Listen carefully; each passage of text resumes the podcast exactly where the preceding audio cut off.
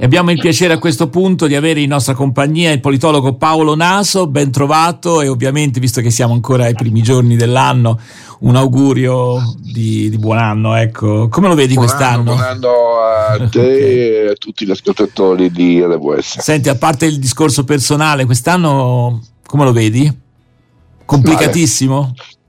È un anno complicato che nasce un, uh, da un altro anno complicato, per certi aspetti inquietante, in cui abbiamo due grandi incognite che sono le elezioni in America, che potrebbero avere effetti veramente importanti sullo scenario globale, e d'altra parte le due guerre in corso che non accennano a diminuire. Queste sono le premesse in cui inizia il 24, certamente non sono belle premesse. Mm. Hai dimenticato, forse non è una dimenticanza, eh, le elezioni europee, che significa che queste contano ma fino a un certo punto?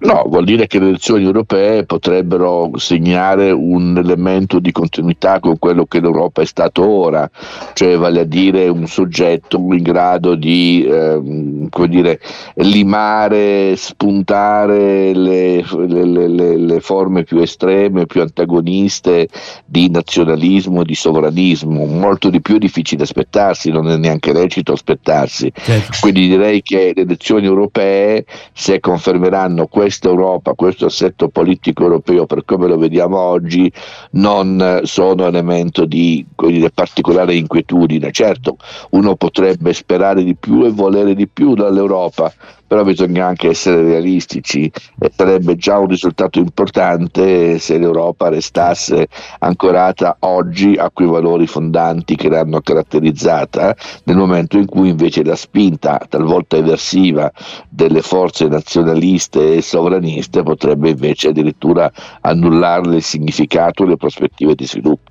Allora, abbiamo accennato all'Europa anche perché tra l'altro è oggetto degli avvertimenti, Repubblica li chiama paletti di Mattarella al governo, insomma, provvedimenti a proposito eh, dei lidi. Vabbè, lasciamo perdere un attimo questo aspetto, andiamo forse sulla notizia più... No, in... però, però eh. è un elemento interessante perché questa piccola vicenda, che è piccola oggettivamente e ha una portata anche dal punto di vista tecnico, giuridico abbastanza modesta, però ci dice che tra Palazzo Chigi e da una parte e Quirinale dall'altra il 24 potrebbe essere un anno un po' meno sereno ed idilliaco di quanto, di quanto si possa immaginare e laddove non sono prevedibili scossoni, non sono prevedibili fratture eh, fragorose, però certamente c'è una forte intenzione del Quirinale di richiamare alcuni elementi fondamentali, quello del diritto al lavoro, della centralità della pace e ovviamente del coraggio all'Europa, mi paiono tre elementi sui quali Mattarella si farà sentire ancora nei prossimi mesi. Eh, ovviamente del 2023 ci portiamo dietro le guerre, e eh, di oggi eh, la notizia, cioè sui giornali di oggi, attacco a Beirut, Israele uccide il vice di Hamas, eh, questo appunto il Corriere della Sera, sul uh, Fatto Quotidiano, Israele uccide il numero due di Hamas a Beirut, la guerra si allarga. E poi vedo anche eh, che c'è rabbia eh, in Cisgiordania per quello che lutto e rabbia nel West Bank. È una notizia pessima, è una notizia pessima perché a questo punto viene quasi da dire che non c'è più la guerra di Gaza, ci sono le guerre di Gaza. Una guerra di Gaza è quella che appunto coinvolge anche il Libano, laddove ci sono alcuni dei capi di Hamas. Uno di questi, quello che peraltro era il collegamento con l'Iran, è stato ucciso in un'operazione questa notte. E questa è una guerra. Poi c'è la guerra ovviamente di Gaza, quella dei tunnel, quella che vediamo tutte le sere in televisione, poi c'è la guerra di Gaza di Netanyahu, nel senso che Netanyahu sta utilizzando la guerra anche per eh, consolidare un suo potere sempre più fragile, provare a resistere al potere in una condizione di estrema fragilità infine c'è la guerra di Gaza relativa al futuro generale della questione palestinese, cioè al nodo su quale sia l'autorità in grado di garantire il governo della popolazione palestinese. Non certamente Hamas, molto difficilmente l'autorità nazionale palestinese indebolita accusata di corruzione e quindi già c'è una competizione tra questi due soggetti. In futuro ci potrà essere una competizione ancora più alta per capire se un terzo soggetto pare auspicato dagli americani possa intervenire come autorità di governo. Insomma, sono tante guerre a questo punto. Siamo andati oltre la guerra di ritorsione per il drammatico attacco del 7 ottobre. Siamo di fronte a una situazione molto complessa, molto delicata e l'allargamento della guerra in Libano mi pare uno degli sviluppi più inquietanti che si potrebbero immaginare a breve. Mm. Allora, prima di dare la parola a Claudio, eh, quello che è stato ucciso viene definito dal, dal governo israeliano la mente del 7 ottobre. Siamo purtroppo ormai abituati, già ormai da anni, ai droni che colpiscono il tuo nemico questo anche dagli americani, insomma.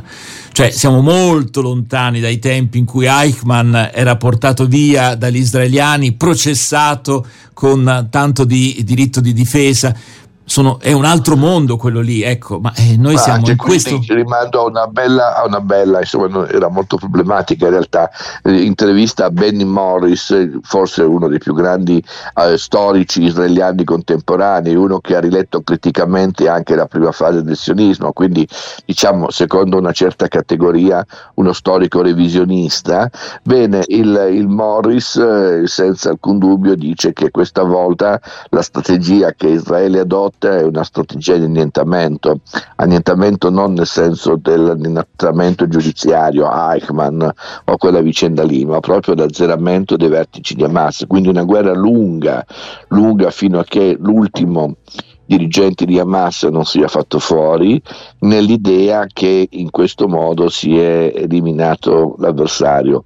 È un calcolo mm, molto ingenuo, eh, militarmente sbagliato, le leadership si rigenerano, anzi eh, c'è una capacità in contesti di guerra di accelerare la formazione e la nascita di nuove leadership, se possibile ancora più aggressive e violente di quelle precedenti. Quindi è un calcolo, mm, a mio modo di vedere, molto sbagliato, però sembra che che ha questo calcolo che Netanyahu ha vincolato la sua permanenza al potere e quindi c'è da aspettarsi che andrà avanti in questa linea sino a che gli sarà possibile. Sì, ecco, però c'è anche un governo di unità nazionale eh, in Israele, quindi qualcuno potrebbe anche staccare la spina da quelle parti. Comunque, Claudio. Qualcuno potrebbe staccare la spina, gli mm. americani potrebbero dare un segnale eh, diverso, appunto, l'Europa appunto. potrebbe dare un segnale diverso. Niente di tutto questo, niente di tutto questo avviene, anzi c'è un atteggiamento che ormai è entrato dell'interpretazione che Israele ha il pieno diritto di fare valere eh, la sua norma e la sua sicurezza. Siamo però di fronte a un dato numerico agghiacciante.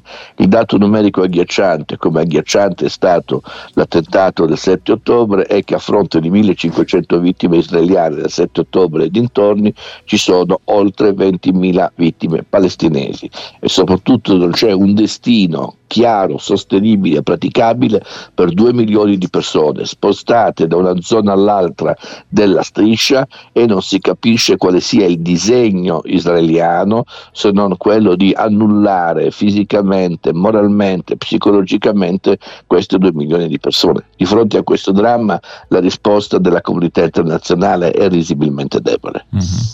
Claudio, poi mettiamo una canzone e cambiamo anche argomento. Tra l'altro, tra l'altro si è bloccato anche anche lo scambio degli ostaggi, insomma eh, si è fermato tutto con questa situazione e volevo chiedere a Paolo intanto eh, di questa guerra, ma di queste due guerre, quanto queste due guerre, perché anche l'altra sembra eh, riprendere eh, molto vigore. E, e, se non rischia Israele alla fine allargando questo, eh, questa guerra, eh, non rischia di ritrovarsi un po' però al centro, da solo accerchiato, non lo so, ecco c'è una sindrome israeliana che eh, in qualche modo dice siamo sempre stati soli. Ehm, la narrazione, l'autocostruzione dell'identità israeliana così forte militarmente ha creato una generazione di leader politici in tutte le formazioni politiche, anche in quelle diciamo, di orientamento più laborista, ma certamente in mm, quelle di, di segno conservatore, per cui Israele deve essere autosufficiente a se stessa perché non si può fidare di nessuno. Ecco, in questa logica, che è una logica aberrante, nel senso che questa è la condizione della guerra permanente, non ci sarà mai pace se questa è la premessa, eh, si sta consumando il dramma che è sotto gli occhi di tutti, cioè il tempo nel quale ehm, Begin e Ben Gurion, me- Begin e, e, il premier eh, egiziano, ah, no. eh, egiziano si mettono insieme a Camp David nel 1979 e fanno gli accordi di Camp David, cioè in cui due leader si riconoscono reciprocamente dicendo il nostro futuro è un futuro comune comune e non può che essere un futuro di pace. Ecco, questo, questa interpretazione, questa visione dei rapporti di forza del Medio Oriente è ormai abbandonata, è ormai sepolta e questo è drammatico perché Israele non può vivere circondato da nemici e i paesi arabi non possono continuare a pensare a Israele come una realtà estranea alla storia, alla vita, alla vita, all'economia del Medio Oriente. È un eh, culto antico, un mito antico, quello dell'estranità israeliana rispetto al contesto, che certamente ha alimentato eh, i nazionalismi arabi, talvolta eh, le teorie pansocialiste e così via. Però è un mito ormai obsoleto, vecchio. Israele c'è Israele c'è ed è una realtà fondamentale dello scenario medio orientale. Tutti se ne devono fare una certo. ragione. Israele allora. nel senso di costruire rapporti con i suoi vicini e i suoi vicini per capire che Israele è una realtà essenziale e permanente di quella scena politica. Allora, tra un poco parliamo del, de, de, dei temi della politica sui migranti nel nostro paese, però prima di mettere il brano io vorrei segnalare un interessante articolo, un servizio, pagina 8 e 9 del Fatto Quotidiano, finché c'è guerra. Per quanto riguarda le armi, in due anni eh, in borsa sono cresciute le azioni del 300% e eh, si contano ormai più 800 milioni di ordini. Questo naturalmente nel giro di due anni. Eh. Niente di sorprendente visto quello che sta succedendo, ma certo qualcuno si arricchisce. Eh, ascoltiamoci Noemi, guardare giù.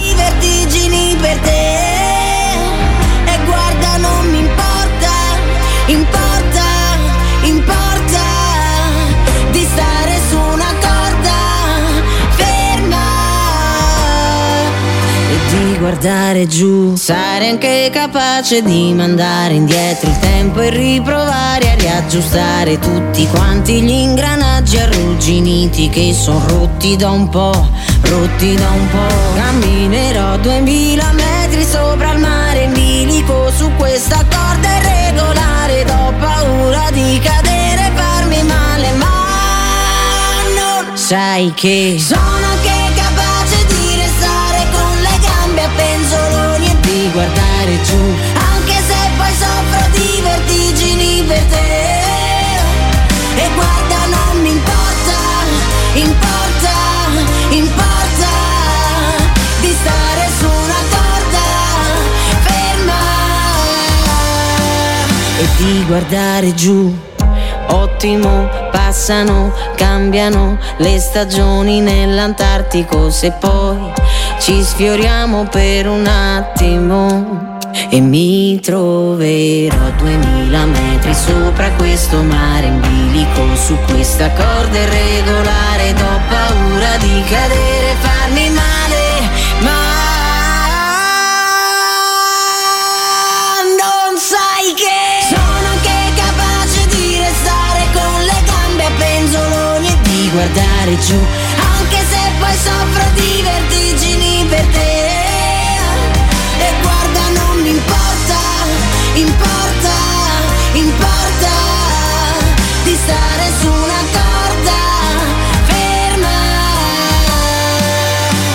guardare giù.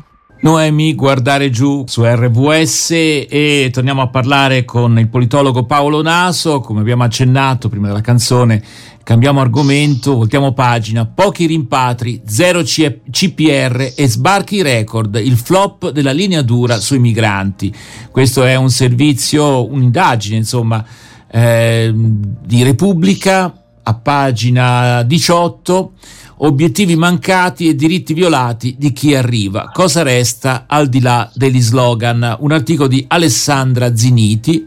Certo uno potrebbe dire, vabbè, eh, è un giornale come dire, schierato contro le politiche del governo, quindi qualunque cosa va bene pur di far polemica. Però ecco, Paolo Naso, tu che sei un esperto, diciamo, dei temi legati a questione dei, dei migranti, ecco, ti no, sembra un giudizio ingeneroso? Stare, mm, mm, vediamo un po'. Lasciamo stare il titolo, lasciamo stare il titolo e lasciamo stare anche la testata. Quindi mm, andiamo sì, in quello che si chiama il cruscotto del Viminale. Il cruscotto del Viminale è uno strumento accessibile a chiunque, basta andare al sito www.ministrointerno.it e si va al cruscotto e si trovano i dati sull'immigrazione in Italia.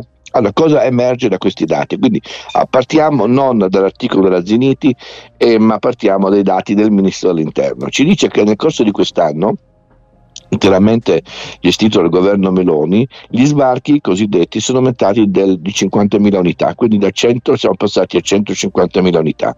I respingimenti, i respingimenti cioè, cioè il, il, il, il, divieto, diciamo, il blocco navale di navi che dovevano attaccare l'Italia è stato zero, zero, respingimenti zero perché le corte internazionali li vietano. Eh, I rimpatri, i rimpatri su 150.000 arrive, i rimpatri sono stati 4.000, non ho bisogno di dire qual è il rapporto tra 4.000 certo. e, 100, e 150.000. I CPR, quelli speciali di quelli che devono essere ehm, eh, immediatamente rimpatriati, come quello di Pozzallo, sono vuoti. Questi sono dati assolutamente oggettivi. Che cosa messi insieme cosa ci dicono questi dati? dati? Che l'intera, l'intera politica migratoria del governo Meloni, l'intera politica sulla quale ha centrato la sua campagna di opinione pubblica è fallita vita. Diceva blocco navale, non si è potuto fare, respingimenti non si sono potuti fare. Rimpatri si sono fatti in, in misura assolutamente, assolutamente, ridicola, sbarchi lì, e li, li impediremo non è vero, sono assolutamente aumentati, il tutto in assenza o in una condizione di estrema difficoltà operativa delle ONG. Quindi si è dimostrato che gli sbarchi sono aumentati nonostante il blocco delle ONG. Quindi è crollato un castello di carta gigantesco sul quale il governo oggi e prima la coalizione che si candidava a governare il paese avevano costruito la loro campagna elettorale. Questo è il dato vero che non è imputabile alla bizzarria politica di Repubblica o del Fatto Quotidiano, ma sono i numeri secchi che inchiodano questo governo alla sua responsabilità. Che cosa fare? Cambiare paradigma. Cioè questa linea securitaria è fallita anche dal punto di vista degli obiettivi che questo governo si era imposto e invece cerchiamo di ragionare su altre prospettive che stanno più dentro un discorso europeistico, che stanno più dentro una politica di governo di flussi, perché questa è la sfida, non fermarli che non è realistico, ma governarli, qualificarli, perché questa politica antimigratoria mal si concilia col fatto che noi abbiamo più bisogno di infermieri, di medici, di operai di bianchini, di idraulici, di carpentieri. Cioè, oggi l'Italia, le aziende italiane chiedono uh-huh. una manodopera sempre più qualificata. Questo è l'obiettivo, trasformare ecco. il migrante non qualificato in un migrante qualificato che risponde alle esigenze produttive del paese. Quello che mi pare di aver capito, ma può darsi abbia capito male, è che eh, si vorrebbe una immigrazione regolare, legale e non questa illegale che è assolutamente fuori controllo. Ecco, è possibile in prospettiva immaginare eh, una situazione, come dire, più fis- fisiologicamente accettabile, ossia eh, l'immigrazione irregolare ci sarà sempre, però magari non di queste proporzioni perché privilegiabile è la, l'immigrazione regolare.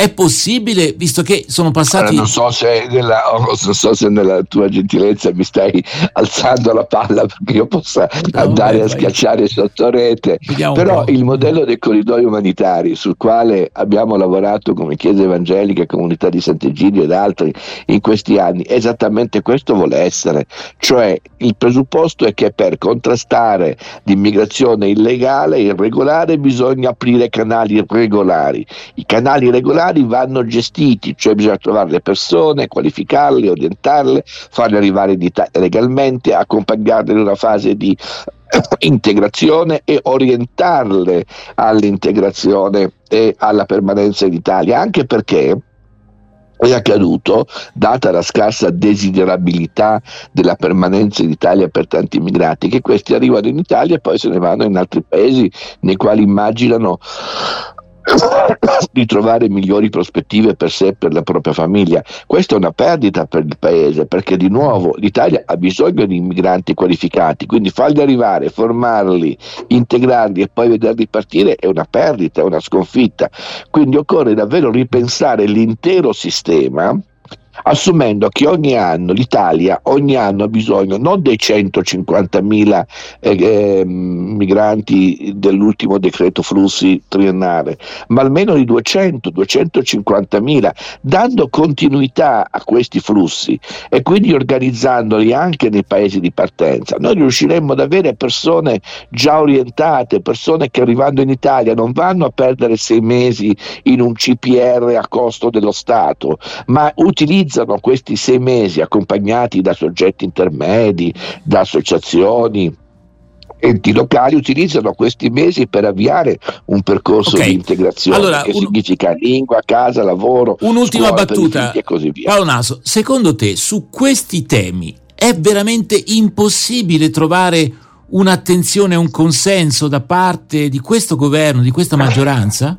Perché a volte si ha l'impressione che insomma un, non è che per esempio sui corridoi umanitari io ho sentito anche parole di elogio da parte di questo governo, quindi non c'è la possibilità che forse se capita meglio la cosa, insomma, possa esserci una... Da parte del governo inteso tecnicamente come soggetti di coalizione no, perché alcuni di questi soggetti di coalizione hanno fatto dell'immigrazione il campo di battaglia sul quale costruire le loro fortune politiche e finora gli è andata bene. Se la domanda invece diventa se con alcuni settori di questo governo, perfino con alcuni settori dei partiti che compongono questo governo, è possibile sviluppare questo ragionamento, dico assolutamente assolutamente di sì.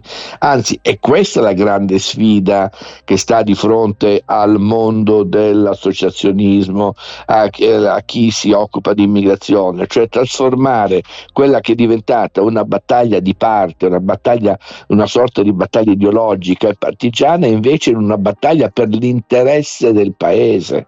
Perché questo è il tema, l'interesse del paese. E oggi i dati, anche quelli fallimentari denunciati da Ziniti, ci dimostrano dimostrano che oggi l'interesse del paese va in un'altra direzione e che le grida manzoniane per cui rimandiamolo tutti a casa non soltanto sono inutili, ma fanno male al paese e quindi devono essere evitate e superate. Questo allora. è, lo dico anche come eh, diciamo, stimolo a chi ha promosso cose come i corridoi umanitari perché entri in questa logica di confronto con questa coalizione cercando di far emergere la razionalità qualità della nostra proposta. Paolo Naso, grazie davvero per questo tuo intervento e ovviamente rinnoviamo gli auguri per te e la tua famiglia, a risentirci presto sulle frequenze di RWS. Buon anno.